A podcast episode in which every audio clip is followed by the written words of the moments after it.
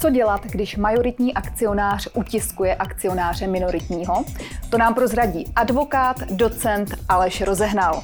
Nové podcasty na LegalTV.cz Pane doktore, má minoritní akcionář nějakou obranu proti utiskujícímu majoritnímu akcionáři? Samozřejmě nějaká obrana zakotvená v našem korporátním právu je, nicméně naráží na určité limity, které jsou dané celkovou tou koncepcí korporátního práva. Když se podíváme na realitu akciových společností, tak vidíme, že vedle sebe existují jednak takové ty velké otevřené akciové společnosti, jejich akcie jsou většinou obchodovány někde v nějakých veřejných trzích, a potom takové ty malé uzavřené akciové společnosti, eh, kde je často i omezená převoditelnost akcí a které veřejně obchodovatelné nejsou. Nicméně přesto je právní úprava těchto dvou podstatě odlišných typů eh, korporací schodná a to právě pro eh, minoritní akcionáře přináší různá úskalí. Samozřejmě ten minoritní akcionář tak v rámci těch velkých otevřených korporací je chráněn různými ustanoveními, například eh, které se týkají nabídek převzetí, které se týkají přeměn společností, které se týkají různých as, e, informačních asymetrií, které se snaží vyrovnat, ale na toho minoritního akcionáře v těch uzavřených společnostech se tak trochu e, zapomnělo. Když se podíváme na e, strukturu korporátního práva, ono vychází z toho, že každá akcie je vždycky spojena s jedním hlasem, vlastně stejná akcie je spojena se stejným penzem práv a povinností.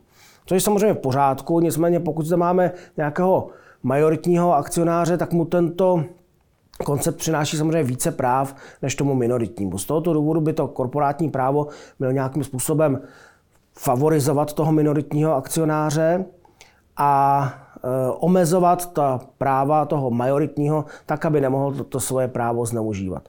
Kromě takových těch vlastně klasických a notoricky známých institutů, je to jako je sellout nebo e, obrana těch minoritních akcionářů při squeeze-outu, tak jsou zde určité e, instituty, které buď to jsou velmi jemně a velmi nezřetelně korporátním právem načrtnuty, po případě nejsou e, využívány justiční praxí. A já zde mám zejména na mysli možnost vlastně ukončit účast toho minoritního akcionáře z důvodu, že se mu právě ten útisk děje, což umožňuje paragraf 89 zákona o obchodních korporacích. Po případě eh, se domáhat náhrady škody prostřednictvím takzvané eh, nikoli derivativní žaloby, ale žaloby na náhradu reflexní škody, čili odvozené škody od toho, že byla vlastně ta akcie nějakým způsobem poškozena.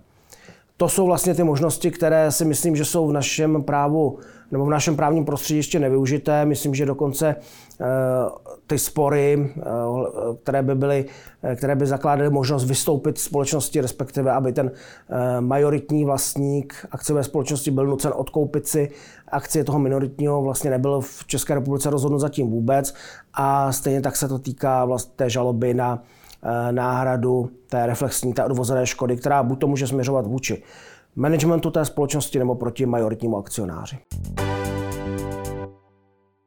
Jak časté jsou tyto spory v České republice? Já si právě myslím, že časté nejsou vůbec, protože minoritní akcionáři mají obavu, nebo respektive e, mají pocit, že jim právo nepřisuzuje ochranu žádnou. A ono skutečně to tak vypadá. Když ten majoritní akcionář je trošku e, sofistikovanější a postupuje striktně podle práva a neporušuje Eh, právní normy, tak aby jsem ten minoritní akcionář mohl hájit prostřednictvím například eh, žaloby na usnesení eh, neplatnost, na vyslovení neplatnosti usnesení valné hromady a tak podobně, tak přesto ten majoritní akcionář mu dokáže velmi strpčit život a dokáže mu ty akcie znehodnotit. Například tím, že bude, že rozhodne o tom, že se nevyplácí dividenda nebo že se vyplácí dividenda velmi malá, nebo že veme ten podnikatelský koncept, který dobře funguje v té akciové společnosti s minoritním akcionářem a vybuduje se vedle toho korporaci se stejným podnikatelským konceptem a vlastně tu činnost nějakým způsobem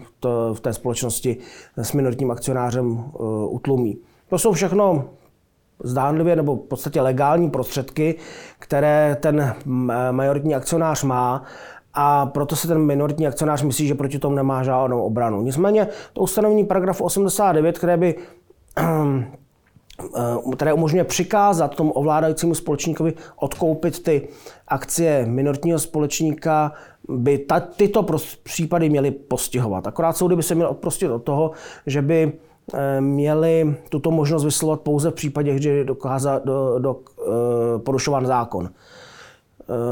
To by, měl, to by měly postihovat jiné instituty. Ten paragraf 89 by měl být právě zaměřen na to, kdy zákon postihován není, nebo porušován není, nicméně to postavení je přesto nějakým způsobem tomu minoritnímu akcionáři stěžováno.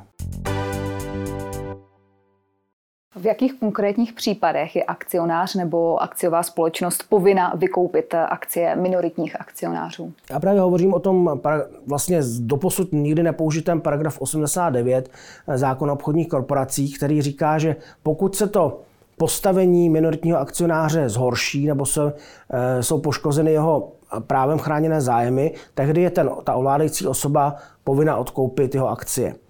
Eh, to ustanovení není úplně ideálně formulováno, protože to vypadá, jako kdyby tam musela nastat nějaká změna stavu. Nejdříve byl jeho postavení dobré a potom se zhoršilo. Nepostihuje vlastně ty případy, nebo zdánlivě nepostihuje ty, ty případy, kdy to jeho postavení bylo vždycky špatné. Kdy například už od začátku, co měl ty akcie, se rozhodovalo o tom, že ta dividenda bude vyplácena v naprosto minimální výši. Eh, navíc ještě nikdy, myslím, České soudy rozhodly o povinnosti té ovládající osoby odkoupit tyto akcie, což si myslím, že je relativně špatná zpráva pro minoritní akcionáře, ale stále by se to mělo zkoušet, tak aby to jednou, jednoho dne prorazilo, aby skutečně soudy začaly eh, minoritním akcionářům ochranu poskytovat, protože ten právní nástroj na to mají. Má minoritní akcionář nějakou možnost zabránit přesunu podnikatelské aktivity ze společnosti, v níž má akcie, na společnost zcela ovládanou majoritním akcionářem? ta možnost je velmi, velmi obtížná, velmi slabá, protože i kdyby například existovaly nějaké právní poměry mezi tou společností, kde má akcie a tou zcela nově založenou společností, která ovládá pouze těmi minoritními akcionáři, tak se něco může zjistit ze zprávy o vztazích ale je toho relativně málo.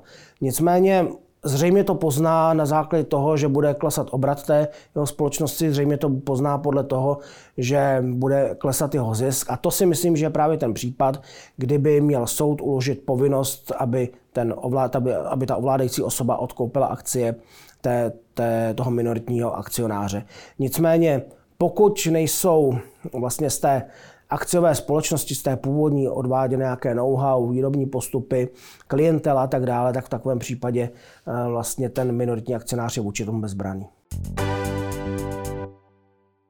A mohl byste teď na závěr ještě zestručnit třeba tři nebo čtyři typy pro minoritní akcionáře?